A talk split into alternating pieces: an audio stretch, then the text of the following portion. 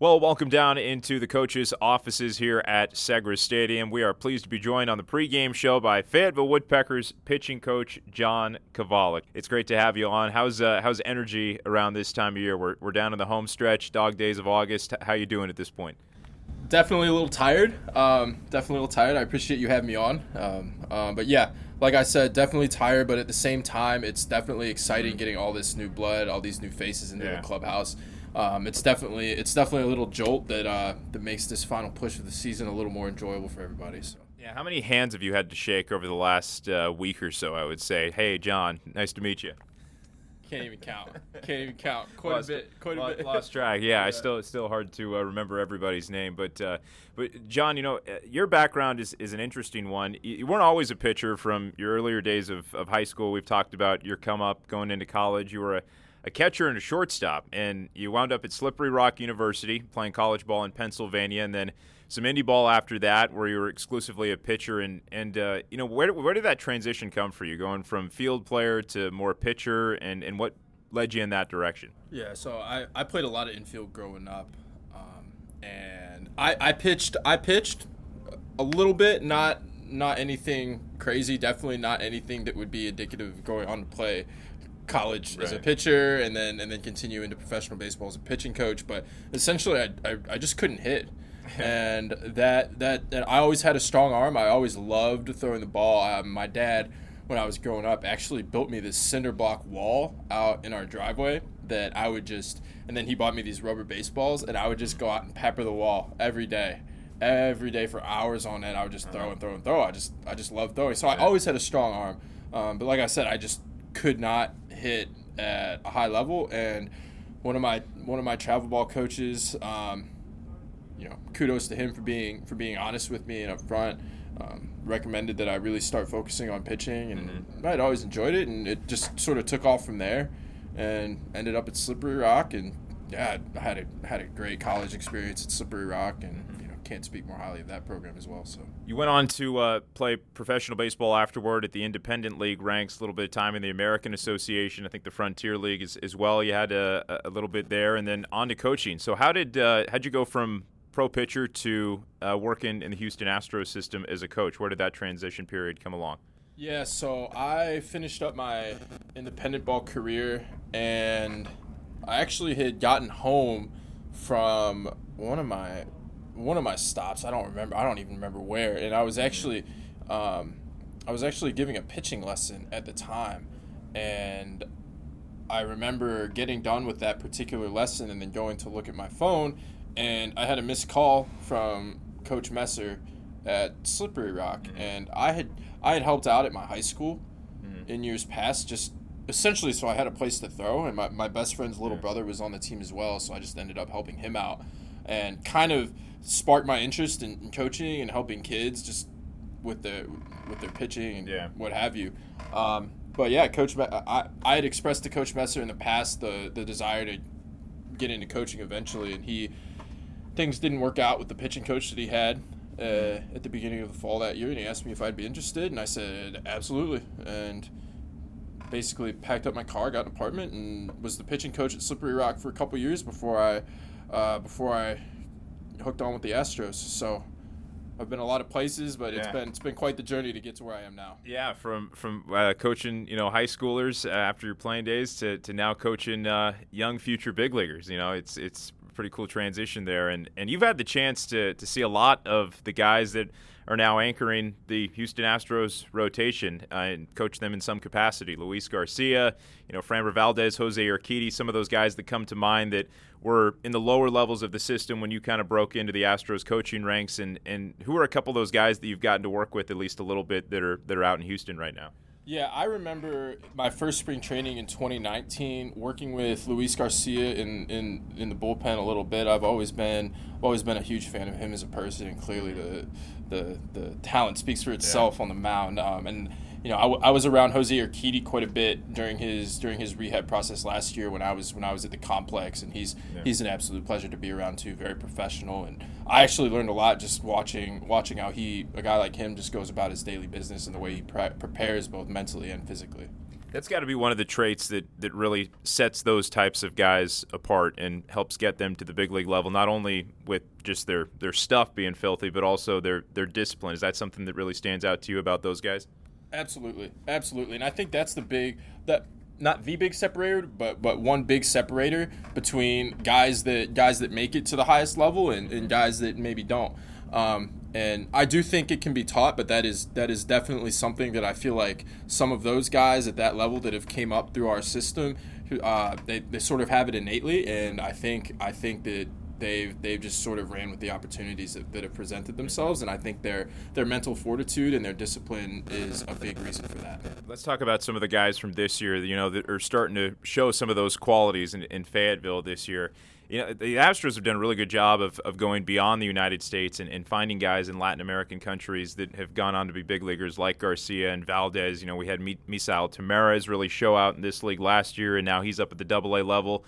The newest uh, version of that has been Miguel Ullola and, and Edinson Bautista this year, just a couple of guys that come to mind. Miguel Ullola is now a top 20 prospect in the Astros system voted the, the best pitching prospect, I think, by the coaches around the league when they were uh, picking guys with the best skills. And, and Edinson Bautista really shows just a maturity uh, beyond a 20 year old. Both of those guys just 20 years old now. What can you say about the season? Let's talk Ullola first that, that he's had because I feel like nobody really knew his name coming into this year, and now he's turning a lot of heads and he's getting some recognition for the first time ever as a pro.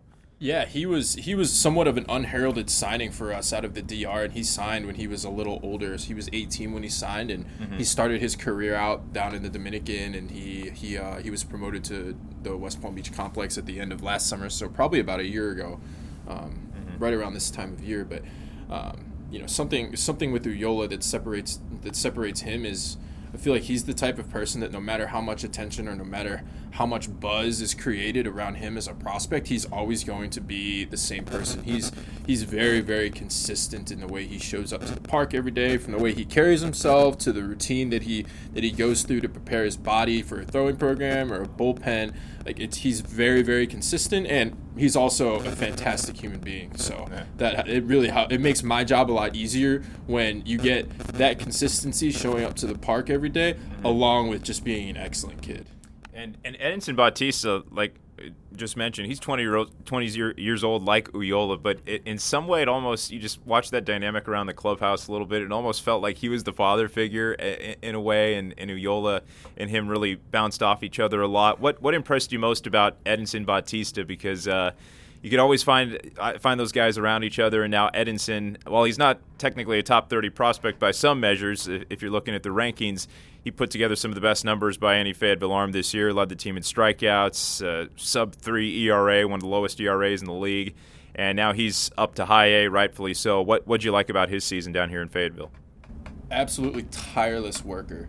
Yeah. Unbelievably hard worker. He has one of the better work ethics that I think I've ever been around, and it's almost almost to a detriment to where we've actually had to rein him back at yeah. times this year um, from from doing too much just for the sake of making sure that he's recovering properly in between innings, mm-hmm. or I'm sorry, in between outings, yeah. and that's definitely not a bad problem to have sure. by any means, no matter what level you're coaching at. Um, but he he's as far as the clubhouse dynamic, um, he he's they're just two completely different personalities in my eyes. Um, Bautista is is is much more is much more mellow and, and, and laid back. You know, he he has fun and he loves to joke around, but mm-hmm. um, Ullola Ullola can be off the ball. He's yeah. he's got a little bit of, a little bit of craziness in him, which which I really like, and he's mature enough to where he can rein it in. And when I think a good quality that both those guys have is they have they love the people that that they're around. They love coming to the park every day, but when it's time to work, it's it's time to work, and that's something that that they both have, but that's something that I really, really see and, and respect in Bautista. A lot of your work, of course, uh, happens in between those starts for, for guys when Ullola finishes up, and then between then and his next start. You know, fans look at it from the, the ERA, the mm-hmm. strikeouts, the walks, those basic pitching stats, but now there's so much data available for you as a pitching coach to analyze and others around the organization with things like TrackMan and, and Hawkeye. Um, guy comes off the mound, you know, what what are a couple of the things that you're looking at to define his night and work on the next day? Kind of breaking down, you know, the pitch. What what are a couple of things you look for out of a guy beyond just the walks and the strikeouts each time he goes on to the mound, out to the mound, whoever it is on a given night? Yeah, so that's pretty. That's pretty individualized. Um, a lot of these guys are working on different things. Um, so, for instance, after after someone's outing, take Yola for example, we've mm-hmm. really been working to to improve his curveball. We're really mm-hmm. trying to get him. We're really trying to get him a bigger break on on that particular offering. Mm-hmm. Um, so that's that's generally you know the first thing the first thing that I would pull up on him. Usually, if a guy's working on a new pitch and we're trying to influence the the movement profile of that pitch, that's what I'm going to first. Just because just because at the end of the day, I personally am a firm believer in if you don't have if you don't have quality stuff, then you don't really have a shot, right? Right. So at the end of the day, you know, if these guys if these guys don't have nasty pitches, then I'm not doing my job. So always look at the movement profiles and the velocities. Um, a guy like Bautista, who's who's you know got some some really really quality breaking balls, some decent velo. Um, for me, I'm I'm probably more so going over locations and you know what pitches he's throwing in certain counts and how he's how he's pitching to the attack plan that we that we lay out before the game. Um, and then also we're very fortunate with the Astros to have an awesome uh, camera system around the stadium that that you know I, I'm looking at video all the time. So that's Yeah. another big thing is a lot of these kid a lot of these guys, especially those younger guys like Bautista and Ullola, they're still growing into their bodies and really finding really finding ways to sequence properly and really trying to find some consistent consistency in the way they move. Yeah, no doubt. If, if you if you don't see John in the bullpen, there's a good chance he's at his laptop at the uh, the desk watching film and uh, and breaking guys down. Uh, last thing, John, you know we just had the draft, of course, and finally we have some of those 2022 guys uh, coming in after a little bit of a period where it was only the, the field position players that were with us. But uh, we saw Nolan DeVos and, and Tyler Guilfoyle go out there in their debuts and help close down a shutout of the Charleston River Dogs, team with the best record in our league right now, and and a, and a solid start for them. And, and it seemed like the Astros really prioritized maybe more of the, uh, the the college type pitcher this year. They went heavy on the pitching there in rounds three through five. Um, do you think there was a, a common trait that the Astros kind of aimed for this year in the draft when it came to bringing new pitchers into the system? Anything that stands out to you in the early going so far? Uh, definitely. Um, you know, some commonalities that I've seen. I mean, we only have four pitchers from from the draft currently here, but just speaking specifically on the the guys I've seen in live game action so far, it's it's quality fastballs and an innate ability to control the strike zone. Yeah. Um, working ahead in the count, you know, not really letting at bats get away from them. I thought I thought that was super impressive. Some of those are two things that those guys did uh, uh, uh, fairly well. Um, Nolan had Nolan had a couple walks mixed in there, but he also had the punch outs to go along with it, which which tells me that it's in there. We just might need to get a little more consistency as far as that pitch execu- pitch execution goes. But that's that's a very common trait that I've seen with, with the with the crop of arms this year is just really quality heaters and an innate ability to to pound the zone. Right, good chance we'll get to see a few more of those uh, 2022 draft picks on the mound for the Woodpeckers by uh, season's end. John, we like to uh, end these interviews the same way. Some shout outs. I know we probably have some uh, friends or family of yours that like to tune into the broadcast every uh, once in a while. So who are we shouting out tonight on the pregame show? Yeah, I'd like to shout out uh, my mom and dad, Cindy and Les Kovalik. Um, I was like, they're they're actually going to be in town here for the beginning of the Lynchburg series, our final homestand. Uh, miss and love you guys, and also I'd like to give a shout out to Alex, my brother, and Kristen, my sister. I miss and love you guys very much. All right, it is. Oh, also, oh, what- one more. Yeah, one last one last thing. Um, I have, I have two fantasy football drafts this Sunday, and Chappie, I expect your help on them. So. Oh, absolutely. I went Justin Jeff Justin Jefferson in the first round, non PPR, in my first one, John. So we'll sit down and we'll get you we'll get you a, a trophy team this year. It's pitching coach John Kovalik. You can find him on the top step of the Woodpeckers dugout with a clipboard in hand, and we thank him for joining us today on the pregame show. Thanks, John. Awesome. Thank you, Chappie.